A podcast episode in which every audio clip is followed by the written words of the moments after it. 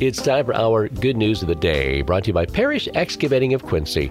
And today's note comes from the Kiwanis Club of Coldwater. They say they're proud to have partnered with the Branch District Library as a sponsor for the new Story Walk project at Heritage Park. They say make sure you head to the park to check it out and also go to the Branch District Library's Facebook page to see more photos from the unveiling last week. A fun, interactive way to promote literacy.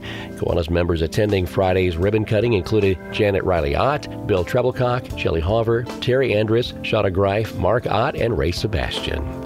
And that's our good news of the day, brought to you by the guys and gals at Parrish Excavating of Quincy.